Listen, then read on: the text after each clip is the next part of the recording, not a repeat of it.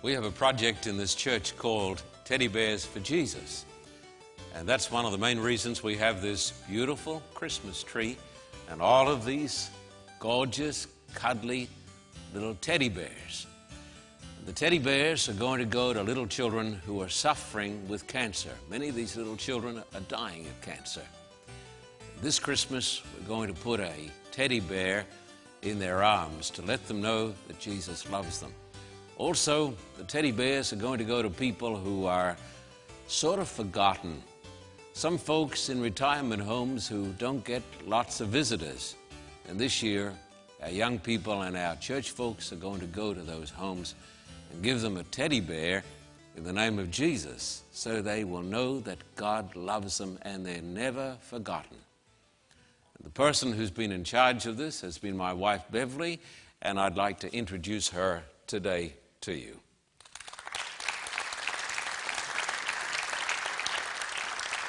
Mm-hmm.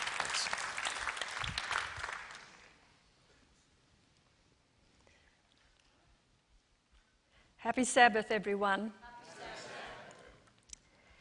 Karen Kingsbury tells the story of a little girl named Jessica Warner who lived in Cottonwood, Arizona. Jessica was five years old with curly blonde hair, blue eyes, and a beautiful smile that brightened up everyone's day. Her favourite toy was a doll named Molly, who, though ragged and tattered with use, was still much loved. Yes, Jessica was a beautiful child, but she was also very different. This precious little girl could neither walk nor run because she was born with cerebral palsy. From the time the parents heard the sad news, neither handled their daughter's illness well.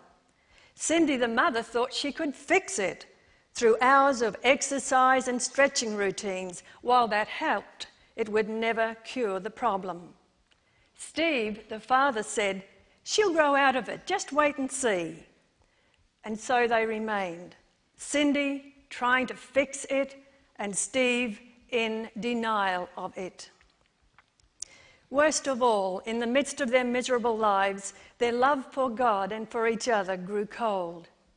After Jessica's second birthday, her grandparents took her to church every weekend. Thank God for Christian grandparents. Now Jessica was five and barely able to crawl across the floor. The situation between her parents had grown worse and they barely communicated with each other. Sadly, with her sensitive little nature, Jessica could tell that there wasn't much left, love left between her mother and father. It was only a few weeks to Christmas, and so Jessica began to pray every night that the only gift she wanted that year was for her mummy and daddy to love each other once more. Two weeks before Christmas, Steve and Cindy decided to call it quits and to get a divorce but they would wait until after Christmas for Jessica's sake. That night, Jessica asked her parents to come to church to hear the preacher tell the story of the baby Jesus. The parents looked at each other with embarrassment, but told her yes, they would go with her. The message was full of hope and joy and in their private prisons of pain, Steve and Cindy realized, realized the mistake of walking away from their faith. The preacher went on God gave the greatest gift of all. He gave his Son, Jesus Christ. But what about you? What will you give to the Saviour this year? There was silence in the sanctuary. I urge you, the pastor went, added quietly, to take time these next few days and lay something at the Saviour's feet.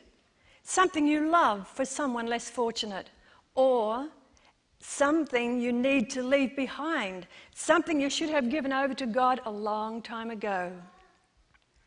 On their way home, Jessica said, Did you hear him, Mummy and Daddy? He said, Love is the greatest gift of all.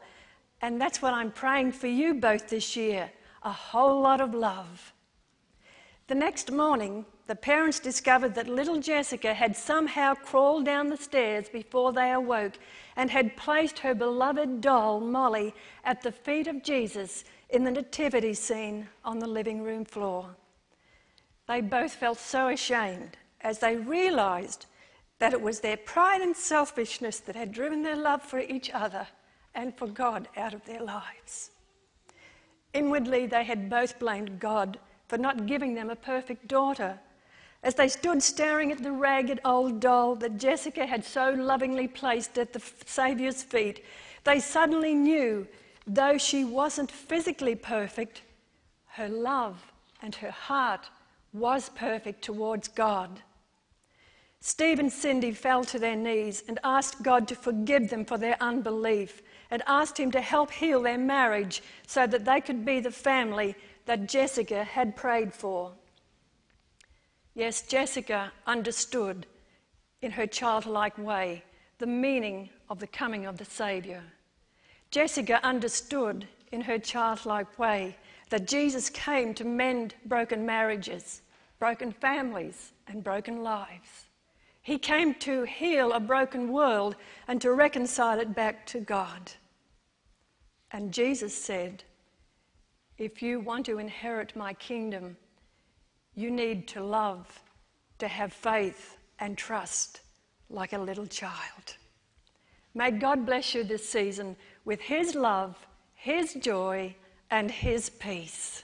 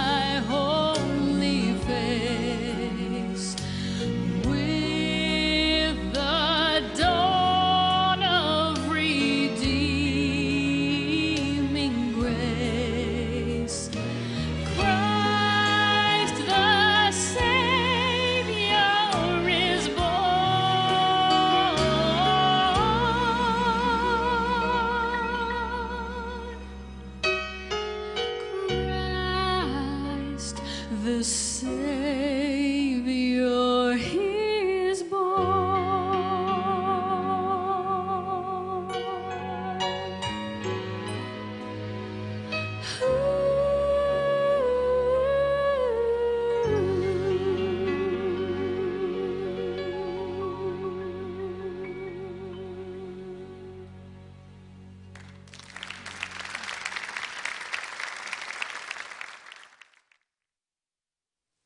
Today, I want to talk to you about the greatest miracle of all.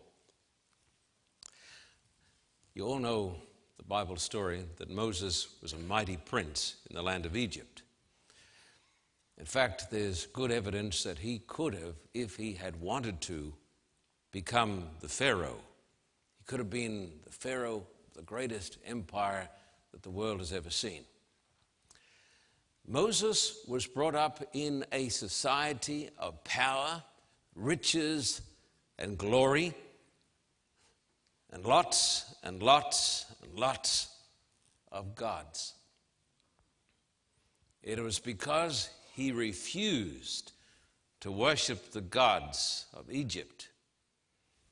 For this very reason, he was unable to become the Pharaoh of the land of Egypt. But Moses would have seen the real thing. These are just replicas and very inadequate replicas of the glory of old Egypt. Moses knew the gods. And the Bible tells us on one occasion, after Moses had fled the land of Egypt, and after 40 years had gone by, and he had been reduced from being a mighty prince, a potential Pharaoh, to a shepherd, the Bible says that Moses was looking after his father in law's sheep. And as he was traveling through the area of Mount Sinai, where he was looking after his father's sheep, he saw a miracle, but it wasn't the greatest miracle. He saw a miracle. He saw a bush on fire, but the bush was not burning. Moses said to himself, I will turn aside and see this amazing sight.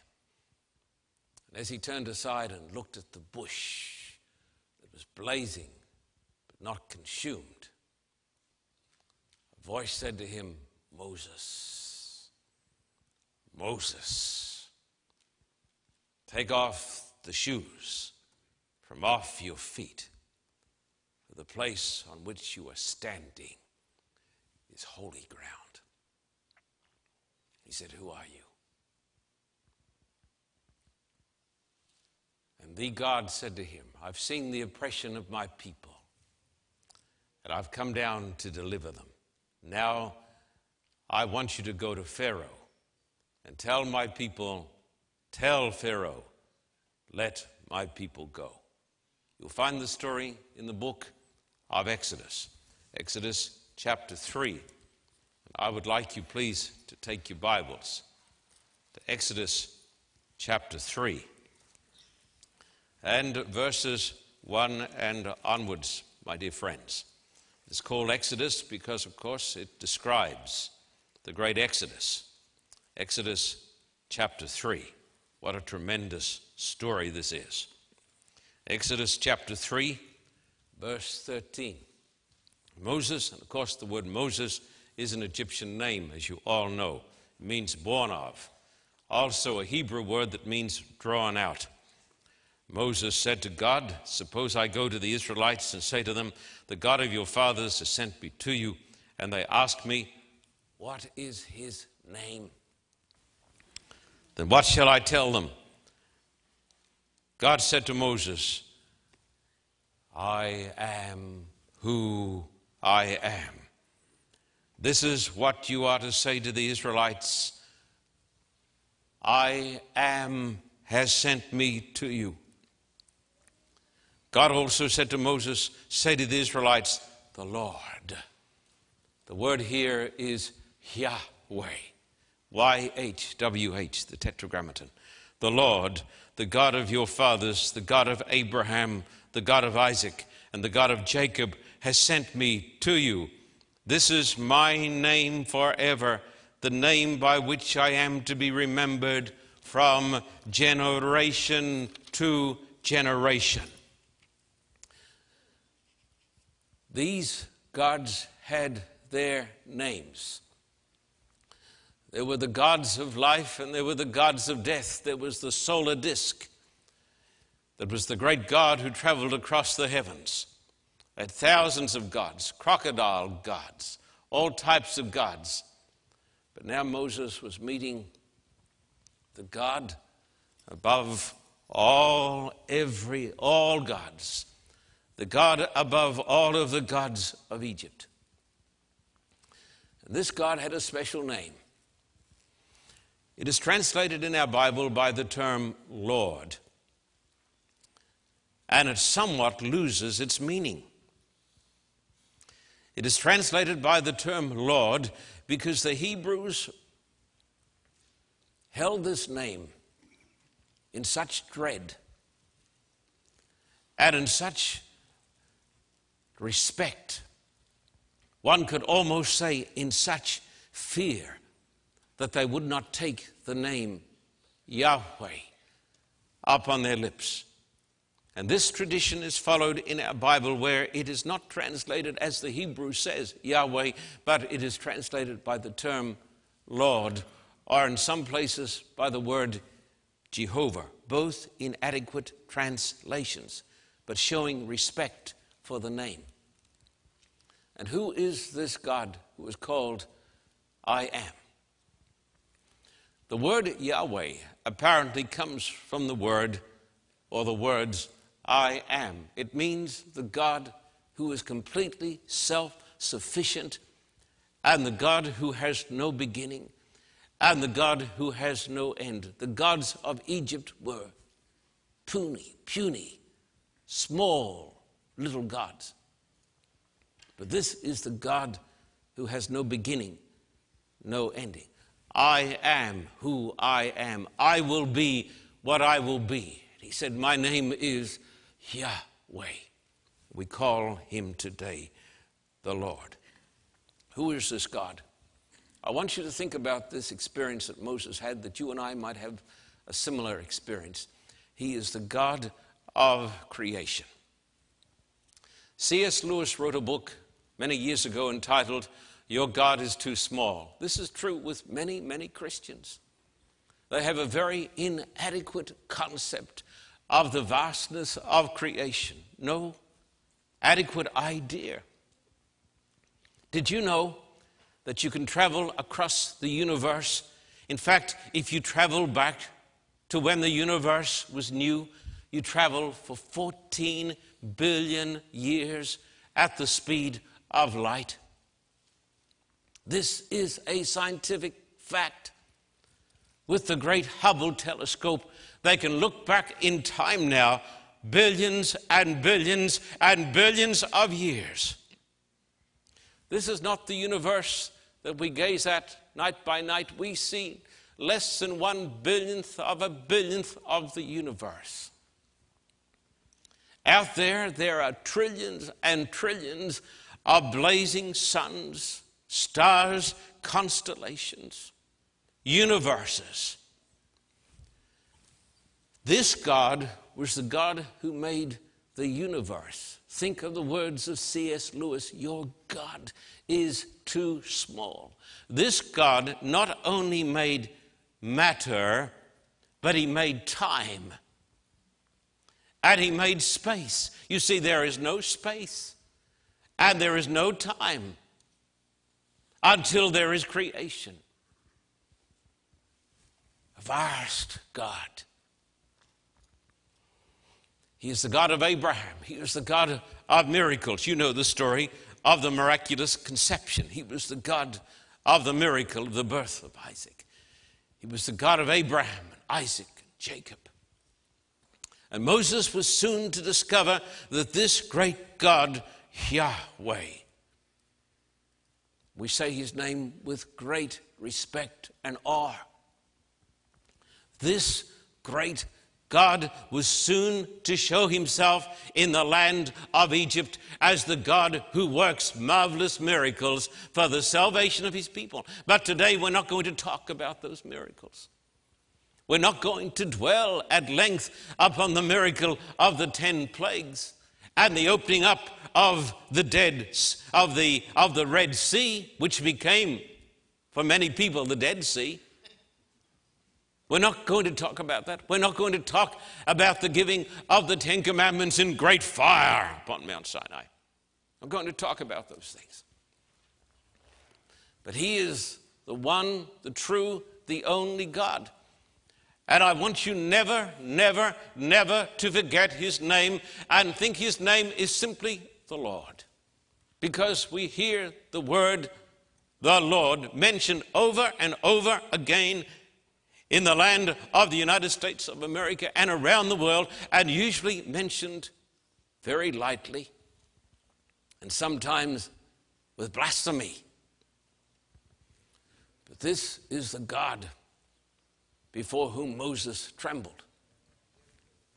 When I was in Israel, I went to see a man copying the scriptures as the Jews have been copying the scriptures, God bless them, for thousands of years. Just as they copied the Dead Sea Scrolls, I went and saw a scribe working. And when he came to the Tetragrammaton, that's the four letters of the name of God, Y H W H, written back to front, Yahweh. I said to him, Ah, I see there that you're copying the name for the great God, Yahweh. And the Jewish scribe.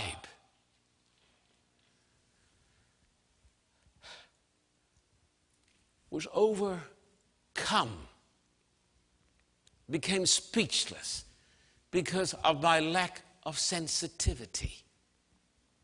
He said, You have said the name. You've said the name. We never say the name. The New Testament, you do not read the name, you read Kyrios, the Lord, Theos, God. But the name is so great because it points to the one who existed before time. He existed before time? Yes. Existed, but there was never a time when there was no yes. Time, he made time, therefore he existed before time. Before time and space and the universe, he had a name, and his name was I am that I am. The word, the tetragrammaton, means the four letters of the holy name.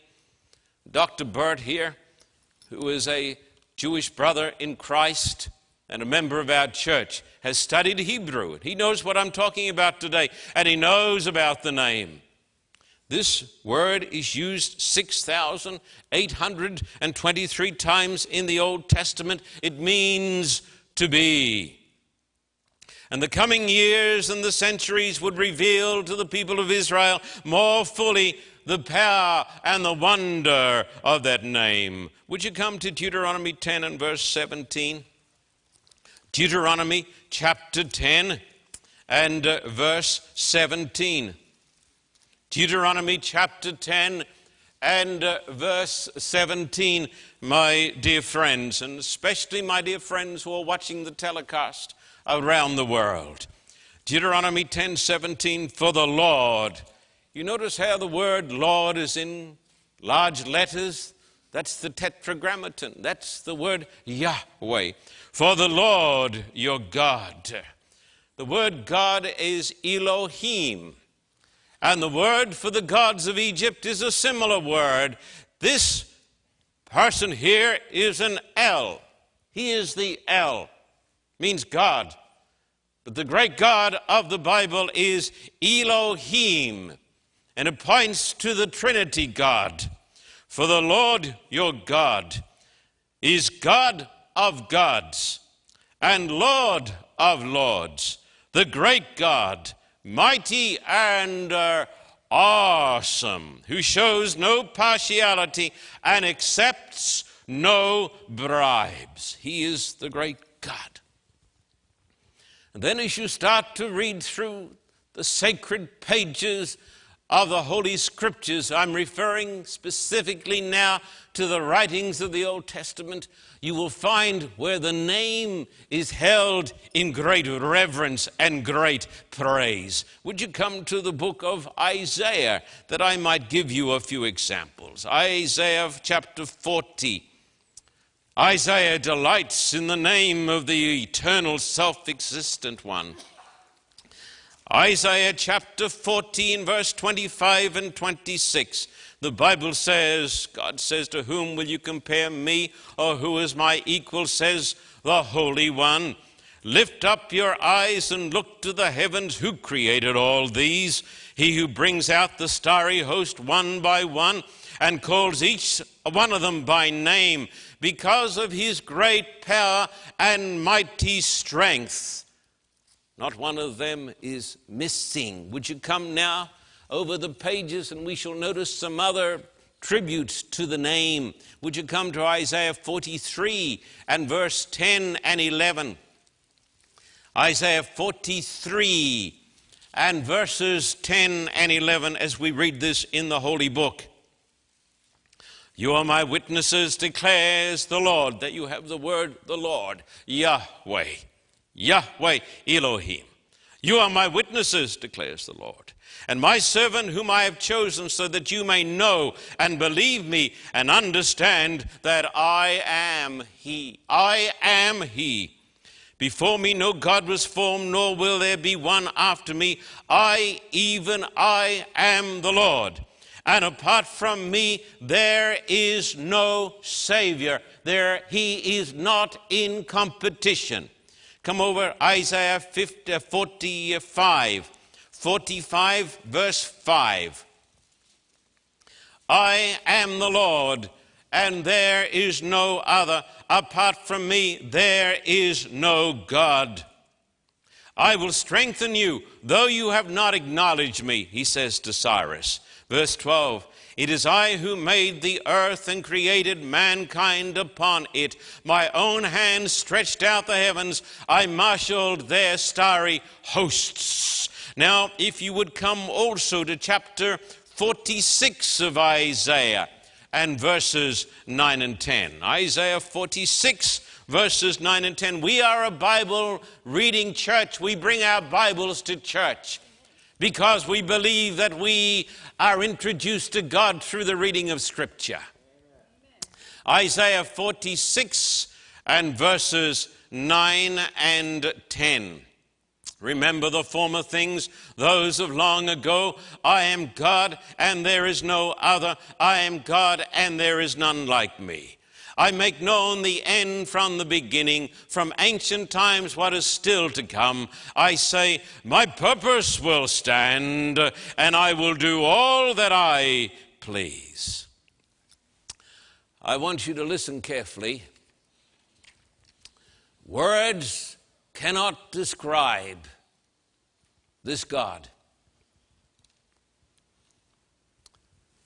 The Bible cannot adequately describe this God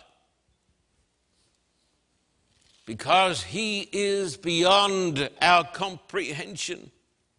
We know much about him, we may know him, but we cannot understand him. We cannot understand or have any adequate concept of his glory, his power, his understanding, his majesty. The universe is filled with angelic beings called in Scripture the messengers. And the Bible tells us that the messengers fall down and they worship him. His power is beyond our human understanding. In fact, in the book of Isaiah, the Bible tells us in the day when a certain king died, Isaiah saw the Lord, Yahweh. See, we miss out on so much of the meaning. And I can understand why this has happened. It is out of respect. I shiver today when I turn on television and I have people who will even come to me and I hear them say, Oh my God. They are foolish blasphemers. About to stand at the judgment bar of God, and they say it in the movies, they say it everywhere. Oh my God. It is only the mercy of God that they are not consumed for their blasphemy. I can understand why the pious Jewish scholars would not take upon their lips the name of the self existent one. and how the translations came to reflect that holy awe and respect. And we have now in our Bibles the term the Lord. But did you know? Back in Egypt, these were called the Lord. They were lords, they were gods. But today, I would remind you, my, my beloved friends, we are not talking about gods and lords, we are talking about I am. I am that I am. This is my name in the Hebrew Y H W H. When the angels hear the word, they fall down and they worship. And here was Isaiah, and the king had died. And he saw the Lord, Yahweh, high and lifted up. The Bible says he was surrounded by the cherubim, the angels, standing in his presence, kneeling in his presence. The Bible says his train filled the temple. And then the whole place became filled with smoke. Isaiah says that the doorposts of the temple moved. And he cried out and said, Woe unto me, I am undone because mine eyes have seen the Lord. Holy and blessed is his name. His name is above all names. So, that is the first drama I present to you today. It is the miracle of meeting God. Not meeting an angel, but actually meeting God and seeing God manifested in a burning bush and hearing the words spoken, I guess none of us could ever comprehend what Moses heard. As a shepherd, he heard the words, undoubtedly spoken to him in Hebrew. I am that I am. I will be what I will be. I am is sending you to Pharaoh. I am. And now we come to another scene. We pass from the drama of Moses at the burning bush, and we come to a young carpenter. He is a preacher, and he is in confrontation with the relatives of Moses. These were the Pharisees, the religious leaders. And you can read the story in John chapter 8 and verse 48. John chapter 8 and verse 48 it is music to the ears of God to hear the pages of the Bible being turned. John 8, verse 48. The Jews answered him, Aren't we right in saying that you are a Samaritan and demon possessed? And verse 54 Jesus replied, If I glorify myself, my glory means nothing. My Father, whom you claim is your God, is the one who glorifies me.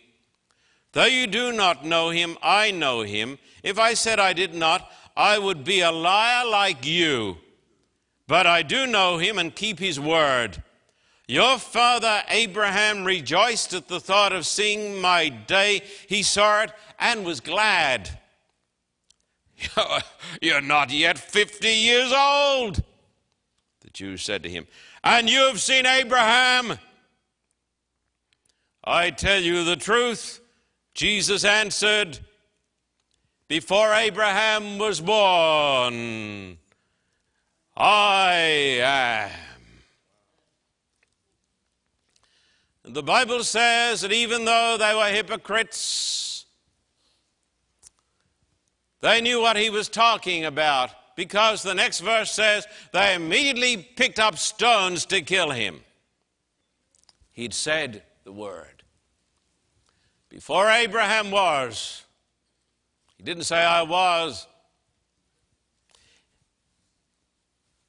God is not in time, my friends. God is not in time. Time is in God. To God, all things are the same. A billion years ago, a billion years in the future, it's no difference to him. And he said to them, Before Abraham was, I am. The very word that says Yahweh. And uh, in the same chapter, I won't bother turning to the text right now, but he said to the Jews, Unless you believe that I am, you will die in your sins. In most translations, it says, and perhaps it is correct, it says, Unless you believe that I am He, you will die in your sins. But the Greek says something a little different. It says, Unless you believe that I am, you will die in your sins. Jesus said the most remarkable statement. He said, I am the way. I am the truth. I am the life. And the New Testament writers see in Jesus more than a man and more than a carpenter, they see in him the I am. Do you remember the story of doubting Thomas? Do you remember the story? He said, Unless I shall see with my eyes, unless I shall feel with my hands, I will not believe. I will not believe. Like so many of us, we will not believe unless we actually see it. The Bible says a week later, Jesus came into their midst, unexpected, and said, Peace be unto you. And then he turned to Thomas and he said, Thomas, look at my hands and look at my feet, and thrust your hand into my side, and be not doubting but believing. And Thomas, unrebuked by the Lord, fell at his feet and said, My Lord and my God my Lord and my God. Jesus accepted worship and claimed the most astonishing claim do not patronize Jesus. Do not say, as many people say in America, oh, he, he was a great man, but he certainly wasn't God. That's the most ridiculous conclusion. If he was not God, he was not a great man, he was a madman. People who say, I'm Napoleon, I'm Alexander, are locked away. What do we say about people who say, I am God? We sedate them. They're mad, they're crazy, they're mad. Jesus claimed to be Yahweh Elohim, the creator of the universe. That's why the Jews hated him. So don't be superficial and politically correct and patronize him as Gandhi did, who said he was a great man, but God, of course, not. If he was not God, if he was not whom he claimed to be, he was either a bad man or a madman. And it is amazing that a bad man or a madman could have done so many wonderful things for the human race. the best thing that the world has ever seen, coming from a madman or a bad man. No, no, no. Don't patronize him. Be honest with yourself and be honest with him. Thomas called him my Lord and my God. I want you to notice the testimony of biblical writers, particularly now the New Testament. Come with me to John chapter 1. Matthew, Mark, Luke, and John. John, the first chapter, and verse 1, verse, uh, here it goes. In the beginning was the Word, the Logos, and the Logos was with God, and the Logos was God. He was God.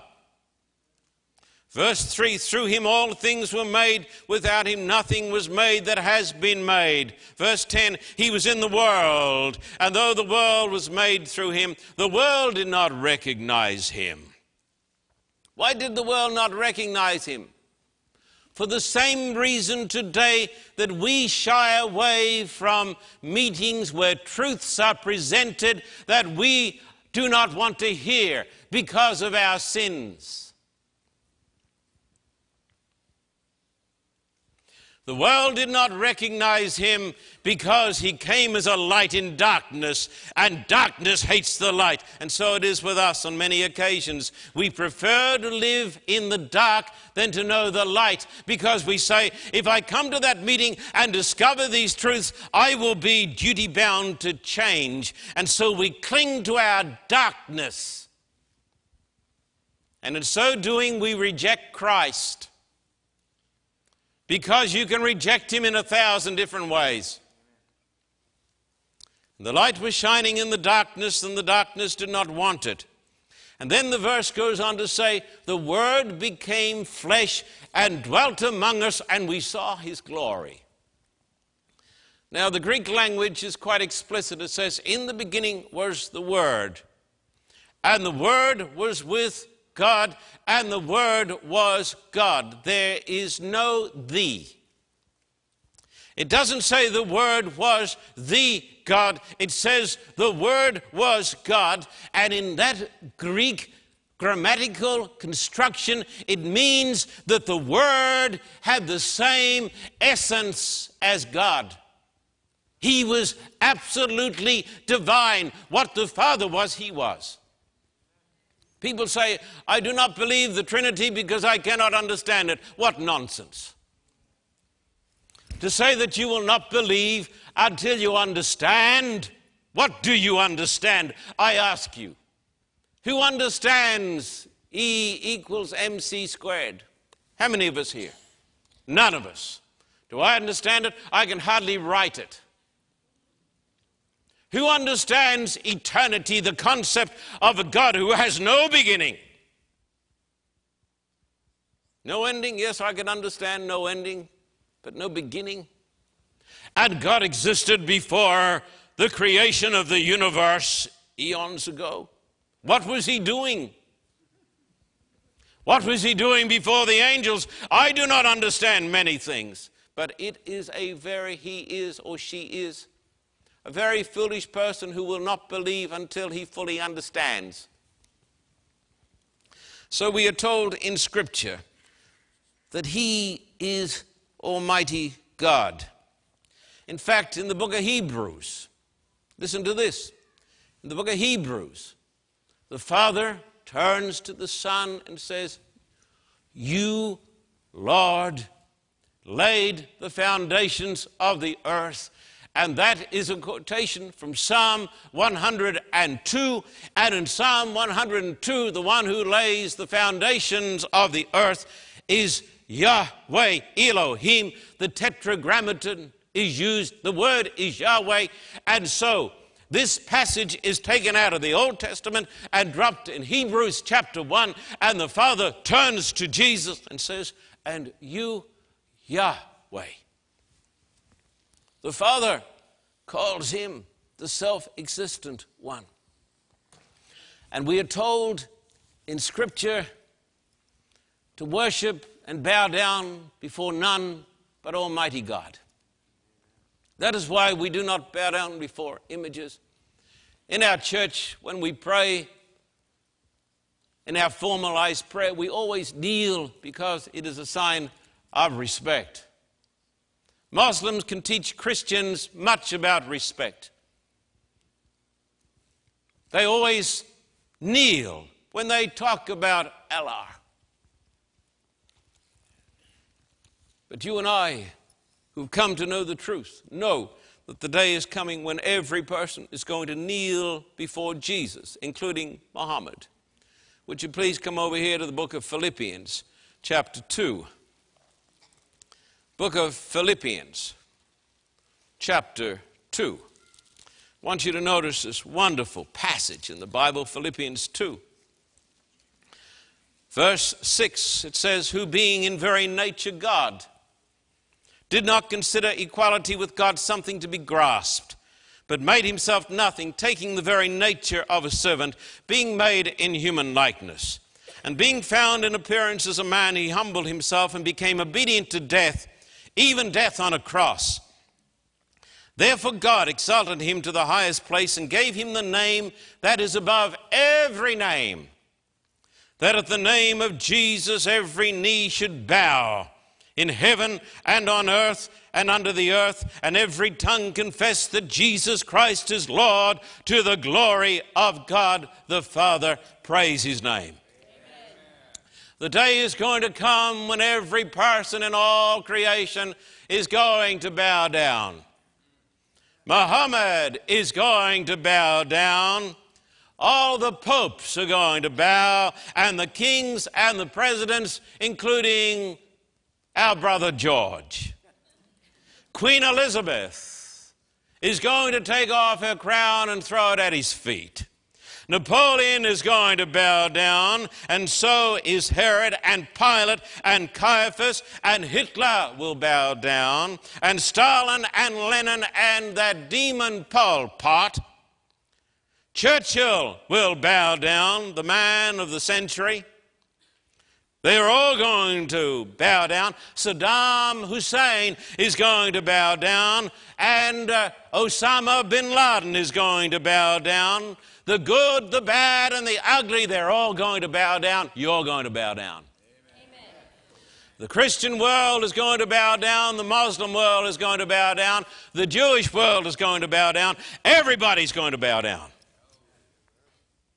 Now, as the English divines were wont to say, Dearly beloved, here endeth the first lesson. Now we come to the greatest of miracles, the drama of the greatest miracle. Come to Luke chapter 2 and verses 4 to 7. Luke chapter 2 and verses 4 to 7. Matthew, Mark, Luke. I urge you to read your Bibles. Luke chapter 2, 4 to 7. So Joseph also went up from the town of Nazareth in Galilee to Judea, to Bethlehem, the town of David, because he belonged to the house and line of David. He went there to register with Mary, who was pledged to be married to him and was expecting a, a child.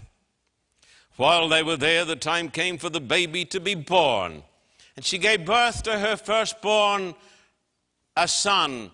She wrapped him in cloths and placed him in a manger because there was no room for them in the inn. As a boy, I worked on a farm. When I was going through college, I drove the milk cart. Had to get the big old horse whose name was Thunder in his rig and all that stuff at four in the morning.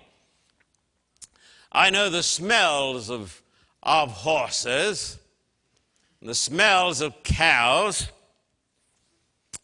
and I've had plenty of manure all over me. I've been through them, and there's worse stuff, like hypocrisy. I've spent a lot of times in the Middle East, sort of in my blood now. I love the poor little donkeys.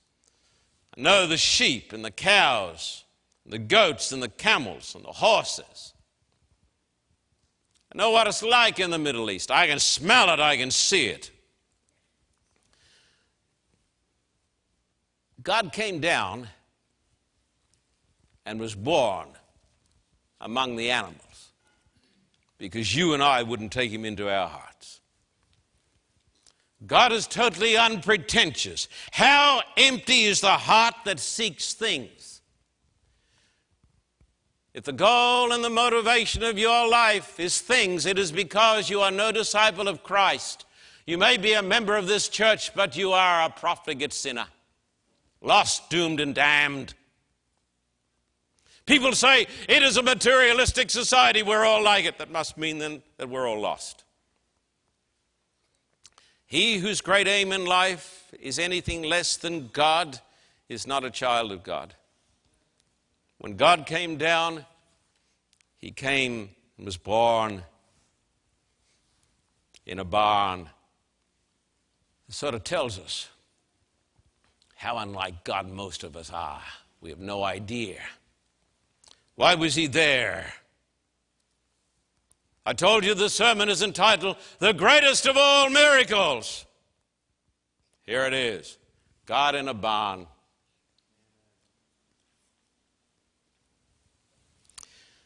He became a real human being to experience our joys, our sorrows, our hopes, our fears, to eat our bread and to drink our water, and to get nails in his hands. He came to show us what God is like. The religious people had painted such an ugly painting of God, and He came to redo the painting.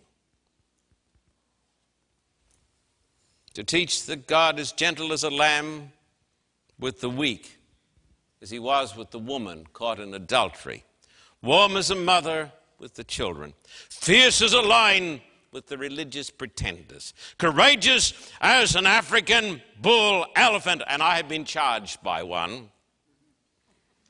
With the powerful and the corrupt. Regal as a king with his tormentors. Forgiving as a lover with the erring Peter pure as the snow that covers Siberia with the rude and the perverted.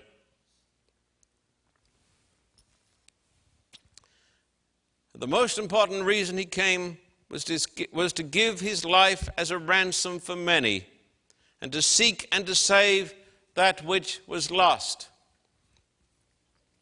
Now, my beloved friends, some time back, a year, some years back, I read to you a statement from this book by one of the greatest scholars of our times, the great Anglican theologian, Dr. Stott. I want to read it to you again. He says, I could never believe in God if it were not for the cross. And then he goes on and tells the story. The playlet entitled The Long Silence. At the end of time, billions of people were scattered on a great plain before God's throne. Men shrank back from the brilliant light before them, but some groups near the front talked heatedly, not with cringing shame, but with belligerence. Can God judge us? How can He know about suffering? snapped a pert young brunette. She ripped open a sleeve to reveal a tattooed number from a Nazi concentration camp. We endured terror, beatings, torture, death. In another group, a Negro boy lowered his collar. What about this? he demanded, showing an ugly rope burn. Lynched for no crime but being black. Another crowd, a pregnant schoolgirl with sullen eyes. Why should I suffer? She murmured. It wasn't my fault. Far out across the plain, there were hundreds of such groups. Each had a complaint against God for the evil and suffering He permitted in the world. How lucky God was to live in heaven where all was sweetness and light, where there was no weeping or fear, no hunger or hatred. What did God know of all that man had been forced to endure in this world? For God leads a pretty sheltered life, they said.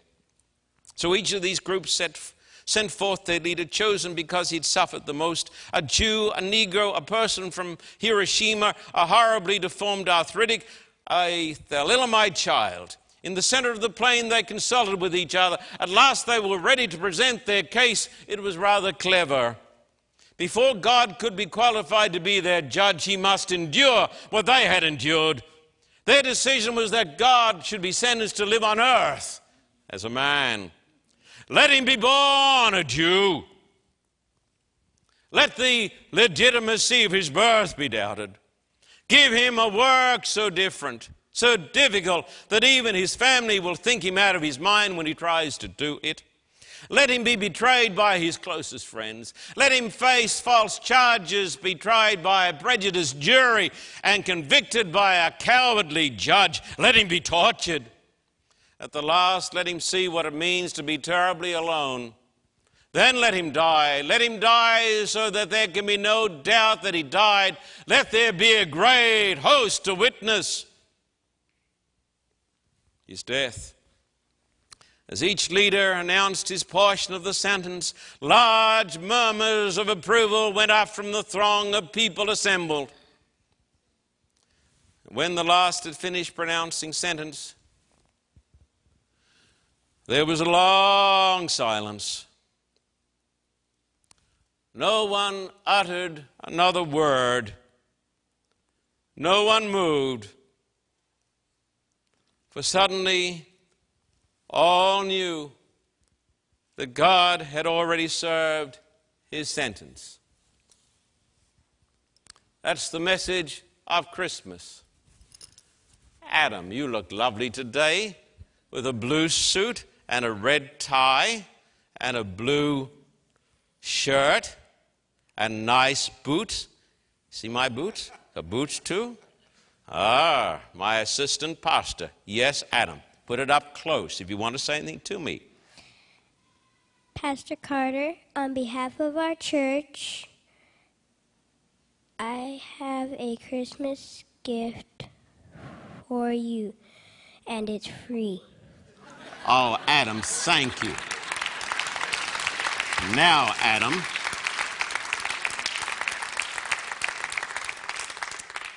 on behalf of Jesus, I have a gift for you. Jesus said, For God so loved the world that he gave his only Son, so that whoever believes in him shall not perish, but have everlasting life. What is the message of Christmas? A gift for you. Jesus. And when you accept that gift, you have everlasting life.